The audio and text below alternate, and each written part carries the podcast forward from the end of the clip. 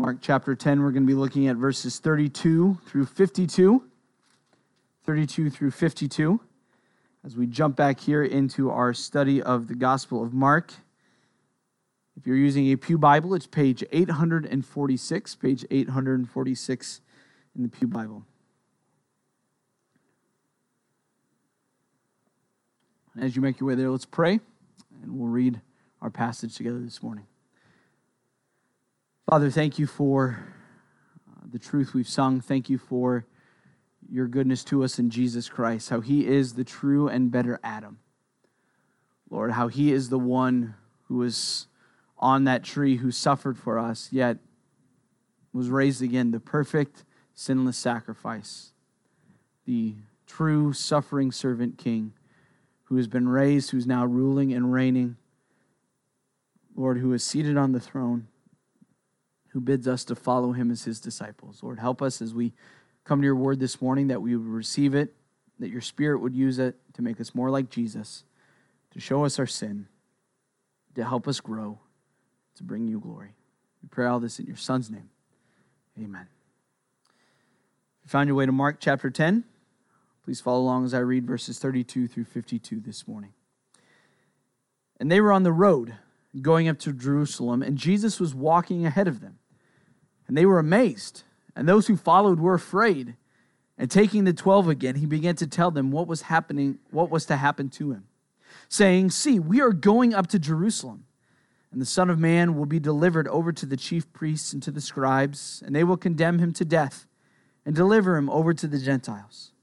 And they will mock him, and spit on him, and flog him, and kill him. And after three days he will rise." And James and John, the sons of Zebedee, came up to him and said to him, "Teacher, we want you to do for us whatever we ask of you." And he said to them, "What do you want me to do for you?" And they said to him, "Grant us to sit, one at your right hand and one at your left hand, in your glory." Jesus said to them, "You do not know what you are asking. Are you able to drink the cup that I drink, or to be baptized with the baptism with which I am baptized?" And they said to him, "We are able." And Jesus said to them, "The cup that I drink, you will drink, and the baptize, baptism with which I am baptized, you will be baptized. But to sit at my right hand and at my left is not mine to grant, but it is for those for whom it has been prepared." And when the ten heard it, they began to be indignant at James and John. And Jesus called to him and said to them, "You know that those who are considered rulers of the Gentiles lord it over them, and their great ones exercise authority over them. But it shall not be among be so among you. But whoever would be great among you must also be your servant. And whoever would be first among you must be slave of all. For even the Son of Man came not to be served, but to serve, to give his life as a ransom for many." And they came to Jericho. And as he was leaving Jericho with his disciples and a great crowd, Bartimaeus, a blind beggar, the son of Timaeus, was sitting by the roadside. And when he had heard that it was Jesus of Nazareth, he began to cry out and say, "Jesus, Son of David, have mercy on me." And many rebuked him, telling him to be silent. But he cried out all the more, "Son of David, have mercy on me." And Jesus stopped and said, "Call him." And they called the blind man, saying to him, "Take heart, get up, he is calling you." And throwing off his cloak, he sprang up and came to Jesus. And Jesus said to him, "What do you want me to do for you?" And the blind man said to him, "Rabbi, let me recover my sight." And Jesus said to him, "Go your way, your faith has made you well." And immediately he recovered his sight and followed him on the way. This is a major turning point in the Gospel of Mark. This is really the climax of his narrative argument. So throughout the first ten chapters, Jesus is being presented as the suffering servant king, right? In the beginning, we have John the Baptist proclaiming uh, the one who is coming, and it is Jesus. And Jesus came proclaiming, preaching the good news of the kingdom. And Jesus demonstrates his kingdom authority as king. He heals the man who is let down by his four friends. He does all kinds of miracles. He casts out demons. He multiplies bread and fish several times. He casts out more demons. He heals sickness. He calms the storm and the sea. All these things demonstrate Jesus' kingdom authority and his power. And then, as Jesus displays this, he comes to the point in his conversation with the disciples and his followers. Are you in or are you out? Are you a true follower? Or are you someone who is on the outside looking in? We think of the phrases like, the one who is my follower is not my mother or father, but the one who is sitting at my feet. You must forsake father and mother and follow after me. This is the idea of total identity change, of following after Jesus above anything else. And he says in Mark eight and nine, if anyone would come after me, let him deny himself, take up his cross, and follow after me. So this idea of following after Jesus, of the suffering servant king, the one who has kingdom authority, and it's really building to this declaration of Jesus. We read again of the third prediction of Jesus' death, of two questions that Jesus asked two different groups. And sandwiched in the middle of this is this statement in Mark ten, verse forty-five. For even the Son of Man came not to be served, but to serve, to give his life a ransom for many. Jesus' ministry is building to this. And now, from this, we see how Jesus will serve, how Jesus will suffer. For in chapter eleven, we see the triumphal entry, and now we are really into the Passion Week of Jesus' death on the cross and the events leading up to that. But here we have this, this pinnacle, this point that Jesus is making of who he is and his ministry, and of his identity, of him being the suffering servant. But it really starts with a question asked by James and John and a responding question from Jesus to them and to blind Bartimaeus. And the question that James and John ask are this, in verse thirty-five. Teacher, we want you to do for us whatever we ask of you. And that's less of a question, more of a statement, and it is dangerous. If anybody comes up to you and says, I'm going to ask you something, I just want you to do it. How many of you would be like, okay, no.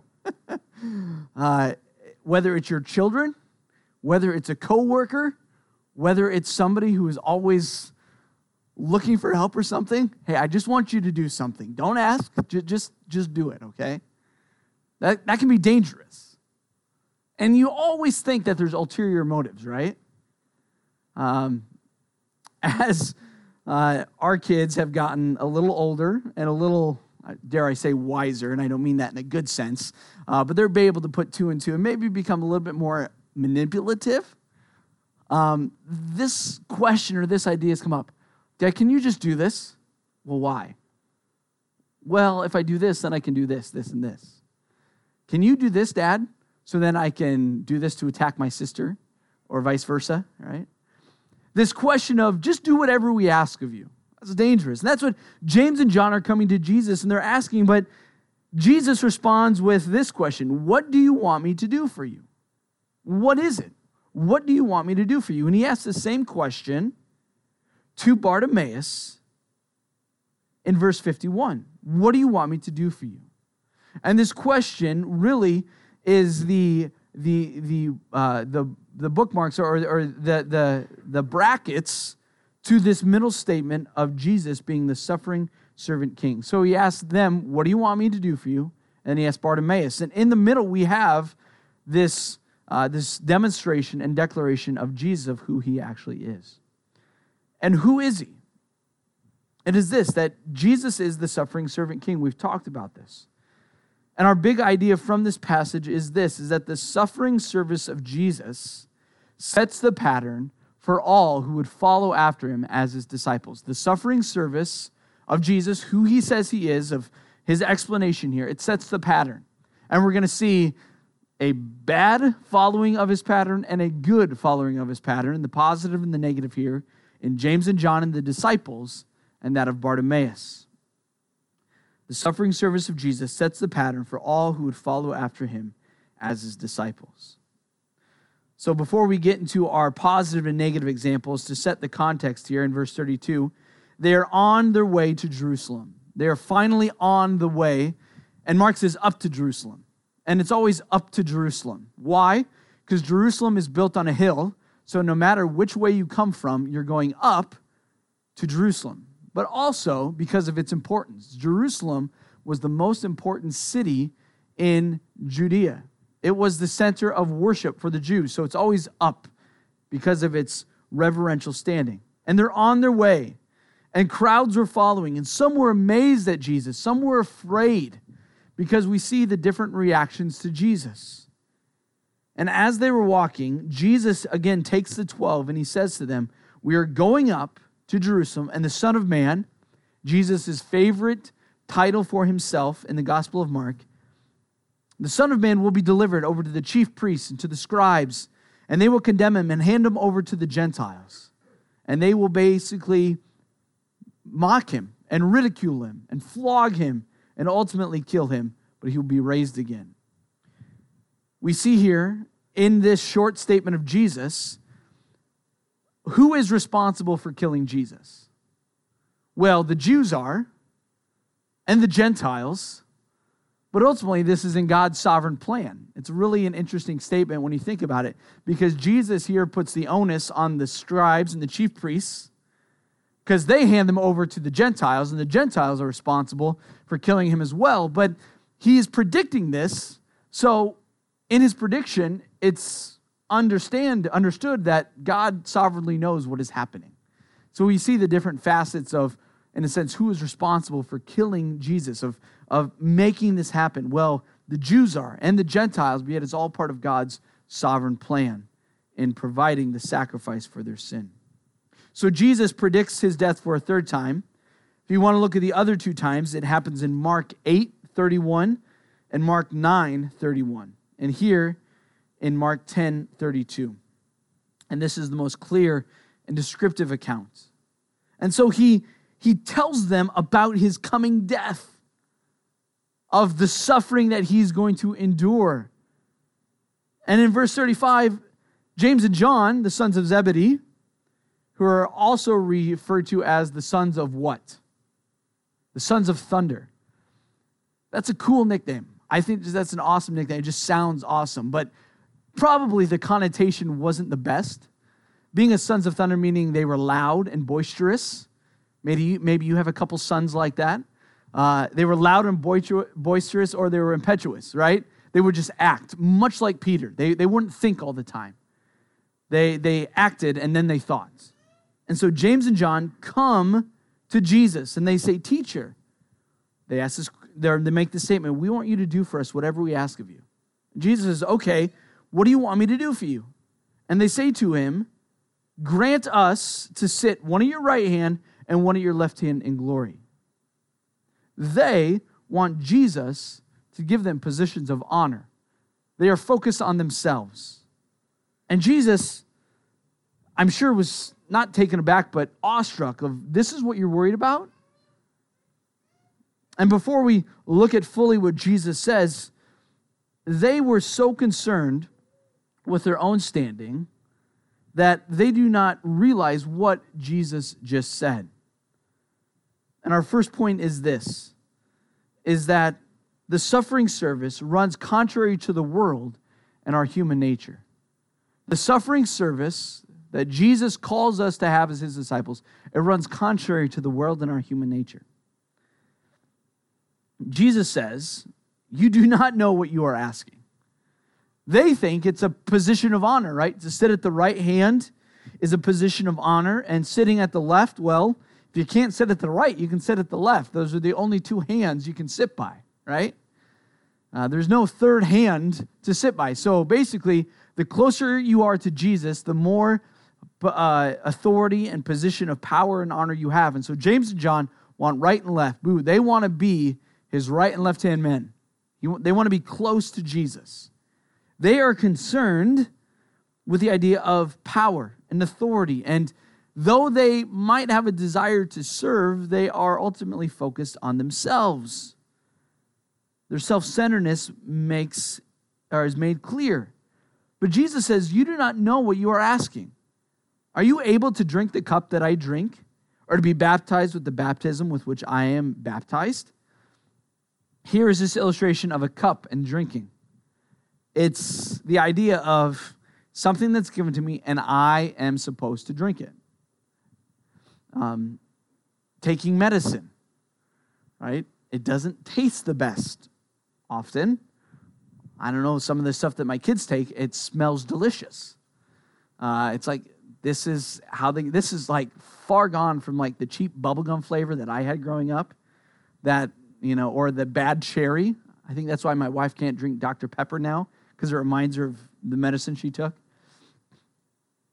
But sometimes we were given things to drink that, that are bitter. How did I know that my taste was coming back after I had COVID?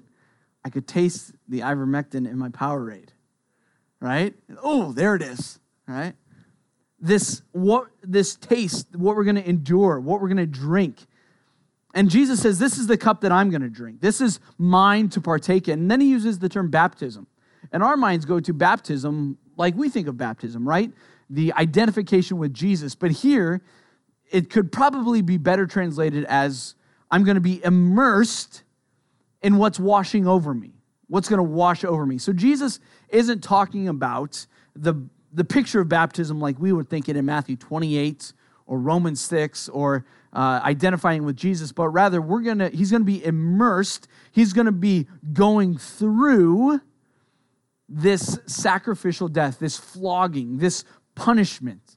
It's something that he's going to endure. It's going to wash over him. Jesus says, I'm going to endure this terrible, terrible suffering. Are you able to do this as well, James and John? He's asking them, do you understand what you are asking? Do you understand what you're asking for? And they say to him in verse thirty-nine, we are able. It's like a child. I can handle this. Help me handle this. I got a new power washer. Ezra wanted to use it. Sure you can handle this, buddy? I made sure I kept him pointed in the right direction. And he squeezed that trigger, and it just kind of went like this. I said, okay, you're not yet. Are you able to handle this? Jesus is saying, do you realize the amount of suffering that I'm going to go through? Are you able to handle this?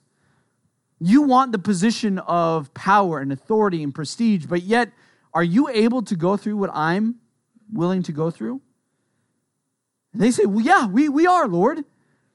And Jesus said to them in verse thirty-nine, the cup that I drink, you will drink. And with the baptism with which I'm baptized, you will be baptized. He says, you will endure suffering. You will endure punishments. James and John endured suffering. James, most people, uh, w- w- was martyred for his faith. He suffered. He died. John was in exile on Patmos because of his faith. They endured suffering, yes. But Jesus says in verse forty, but to sit at my right hand or at my left is not mine to grant, but is for those for whom it has been prepared. Jesus says, those who will sit at my right and my left hand, I don't know, but it's been prepared for someone who is going to be serving me. And why is this such a big deal?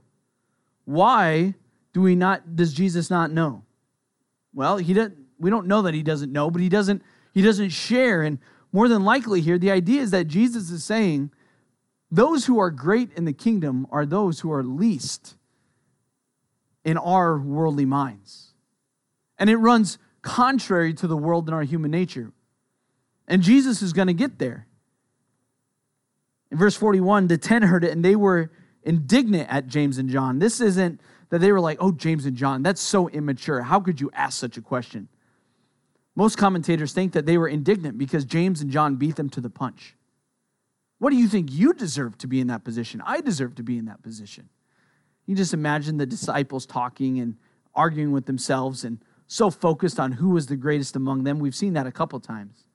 But Jesus turns them and he says to them, and this is this is really where the rubber hits the road here. He says, you know that those who are considered rulers of the Gentiles lord it over them, and their great ones exercise authority over them. So what is the way of the world? As we talk about how Jesus' suffering service runs contrary to it. Well, the way of the world is this, is that the rulers lord it over them. The rulers of the Gentiles lord it over them. They believe that someone who is in a position of leadership and power has ultimate authority, and they lord it over them. It's their way or the highway. They see that in Caesar. They see that in the Roman governors and the provincial governors and even the local magistrates, where it's their way or the highway. The power goes straight to their head. I'm sure we could all think of somebody, or we know somebody, who gets a little bit of power, then all of a sudden they're Napoleon, right? They think that they are king of their little domain. The power goes right to their head, whether it's a, an official government position or another position of some authority. And they lord it over them. And then they say they're great ones. They exercise dominion over them. This isn't a good dominion. This is a, the idea of knowing everything that's going on and having to make sure that they allow everything to happen. This is the way of the world. The world views leadership as ruling with an iron fist, of top down, of my way or the highway, or, or keeping other people under control, having people serve them. But what does Jesus say? Verse forty-three, but it shall not be so among you. It's completely opposite. For whoever would be great among you must be your servant. And whoever would be first among you must be slave of all. Jesus says, whoever wants to be great in the kingdom, they will be a servant. That term servant is the same term for deacon. It's diakonos. It's a servant, one who serves without reference to themselves. To be great in God's kingdom is to be a servant. And then he says, whoever wants to be first, who has that position of authority and, and recognition and prestige, they will be a slave of all. That term slave, or a bondservant, maybe your Bible translates it. It's the term doulos. It means one who has no recognition for their own rights or own position, but they seek to serve their master. They seek to serve the one who is ruling over them. So the great ones, whoever wants to be first, will be slave of all, will be a slave ultimately to Jesus. The contrast is stark and clear here. The way of the world says, rule through power and dominion and authority with an iron fist, lording it over them. Where the way of Jesus, the kingdom way, is, no, you will be a servant. You will be slave. You will not seek your own, but you will seek to serve others. And this is who Jesus is. And this is what he says, verse forty-five. He says, for even the Son of Man came not to be served, but to serve. So the disciples hear this, they think, okay, well, easy for you to say, Jesus, you're God. You're God. Of, of course you would say something like this. But Jesus says, no, even the Son of Man came not to be served, but to serve. Jesus says he is the ultimate example of this idea of the world being flipped upside down. And he uses the term Son of Man that comes from Daniel seven. And the Son of Man in Daniel seven is one who enters into the throne room. And what does he receive from the Ancient of Days? All authority and power and dominion. Jesus is the one who has all this authority, power, and dominion, and he's the one who deserves it. But yet, he doesn't live that out in a sense. He humbles himself. He doesn't let that go to his head, but rather he comes as a servant. The one who truly deserves to rule and reign and have dominion over all comes as a servant, and ultimately to give his life as a ransom for many. The term ransom is that same idea of redeeming, of purchasing, of buying back for many, of many, of, of the contrast of serving self versus serving many. Here, the disciples are focused on themselves, and they do not realize that to be a suffering servant in the way of Jesus means that our suffering service runs contrary to the world and our human nature. Rather than looking out for ourselves, we seek to serve others. One author said this, at no place did the ethics of the kingdom clash more vigorously with the ethics of the world than in the matters of power and service. That's huge. Think of this from Philippians two. So if there is any encouragement in Christ, any comfort from love, any participation in the Spirit, any affection and sympathy, complete my joy by being of the same mind, having the same love, being in full accord and of one mind. Do nothing from selfish ambition or conceit, but in humility count others more significant than yourselves. Let each of you look not only to his own interests, but also to the interests of others. And what's the motivation of that? Well, have this mind among you, which is also yours in Christ Jesus, who, though he was God, took on humanity. He served. He came. He died. Jesus is the ultimate example of this, of this suffering service. And this is, it turns the thinking of the world upside down. And for us, I think far too often we are in the position of James and John where we let our self-centeredness creep in to our following after Jesus. We aren't fully like, it's all about me, but in different ways, in small snippets, in fading shades in our decision-making, we let our selfishness creep in. And this is the battle. This is the battle. In our service of Christ, do we do it to make a name for ourselves? Do we do it to have influence and sway, to make sure that things get done our way? Or do we humbly serve without thought of what we can gain? Especially in the world today, following after Jesus can be difficult, but in some regards, there can be much blessing and benefit from it and making a name for yourself. Especially with social media and, and the internet and things like that where you can make a platform for yourself. It's tempting for a pastor. How many followers do you have? How many people are listening to me? Rather than to simply serve the body with which God has given you. And in our own little worlds, in our own little kingdoms, we want to have the authority to say, no, it should be done this way. Rather than saying, Lord, I'm just here to serve whatever way you would have. It's not about me, it's about you. Just as it, Jesus came not to be served, but to serve, to give his life a ransom for many. Jesus, being the suffering servant king, in his suffering service, it runs contrary to the world and our human nature. But we give thanks because the suffering service runs on the mercy of God for sinners. It's our second point. We see this here. They continue on. And they're going to Jericho. They're making their way to Jerusalem, and Jericho's on the way. Uh, this is roughly the same area as Jericho in Joshua, uh, but it's more than likely probably a half a mile or a mile away, but still the same general location. Um, and he was leaving Jericho, it says in verse forty-six, and a great crowd, uh, with a great crowd. And Bartimaeus, who's a blind beggar, and he hears that Jesus is coming. And he was sitting by the roadside, very common for beggars to sit along this busy road because a lot of people would travel. It's where they would get uh, alms and offerings. And Jesus is walking by, and Bartimaeus hears about Jesus, and he heard that it was Jesus of Nazareth. And what does Bartimaeus say? He says, Jesus, son of David, have mercy on me.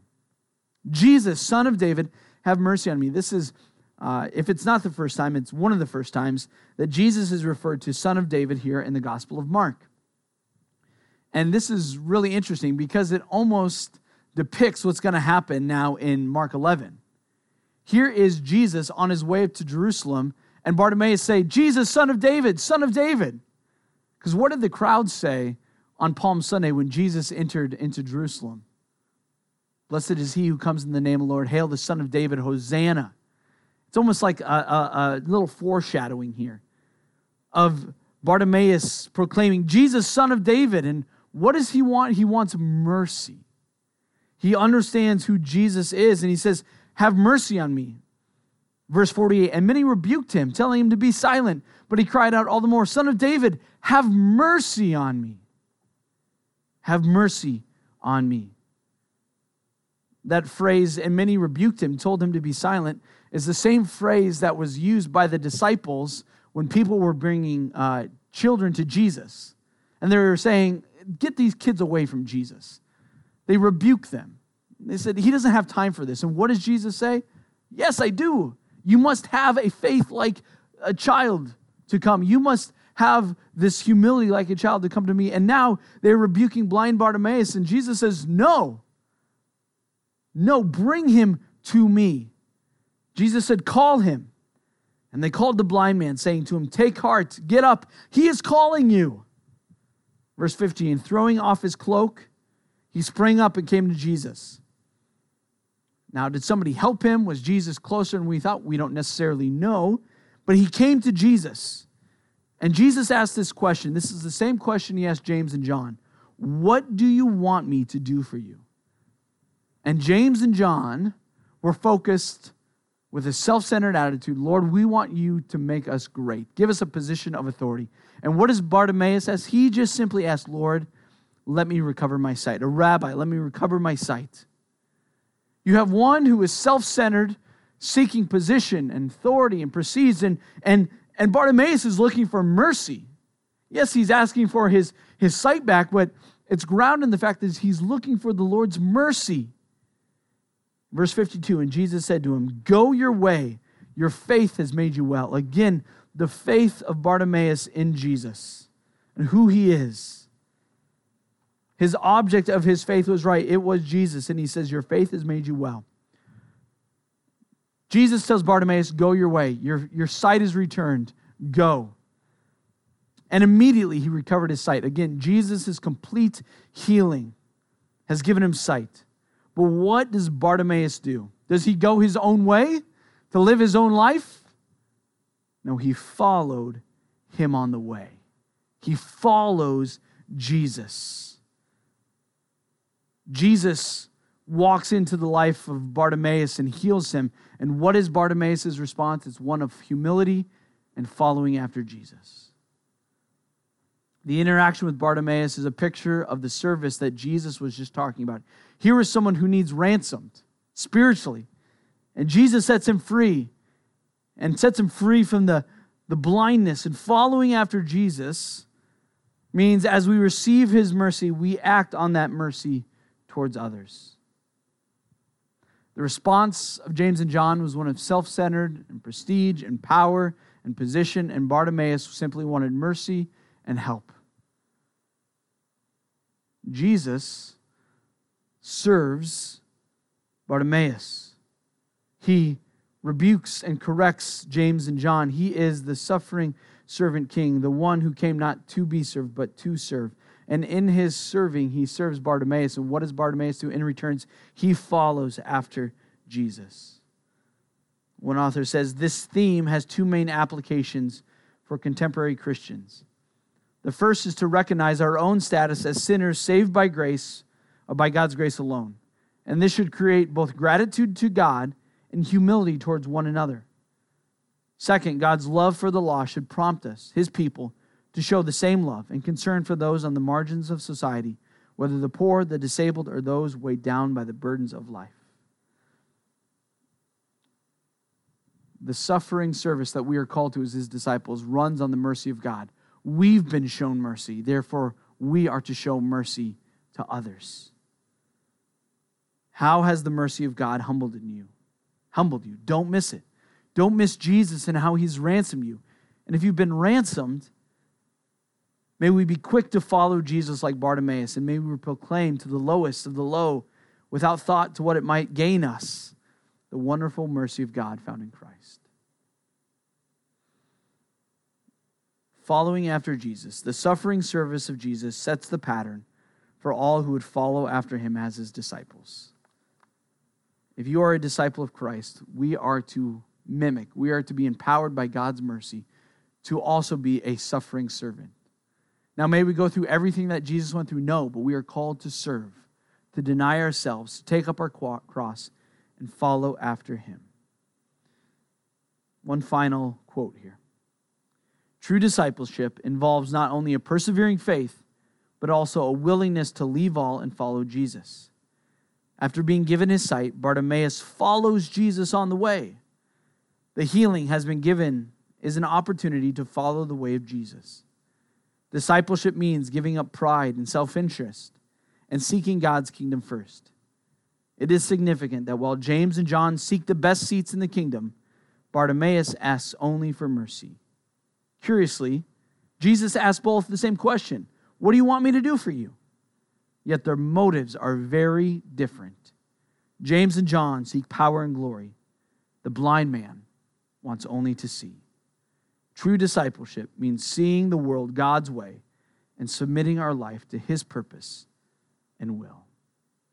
May we follow in the footsteps of Jesus. May we understand that the suffering service of Jesus sets the pattern for all who would follow after him as his disciples. May we follow and may we serve. Let's pray. Father, thank you again for this opportunity to look at your word, to be reminded of your goodness to us in Christ. Lord, as we've received mercy, may we show mercy to those in our lives.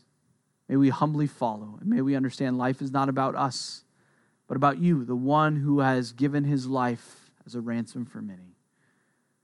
Lord, not my will, but your will be done. We pray all this in Christ's name.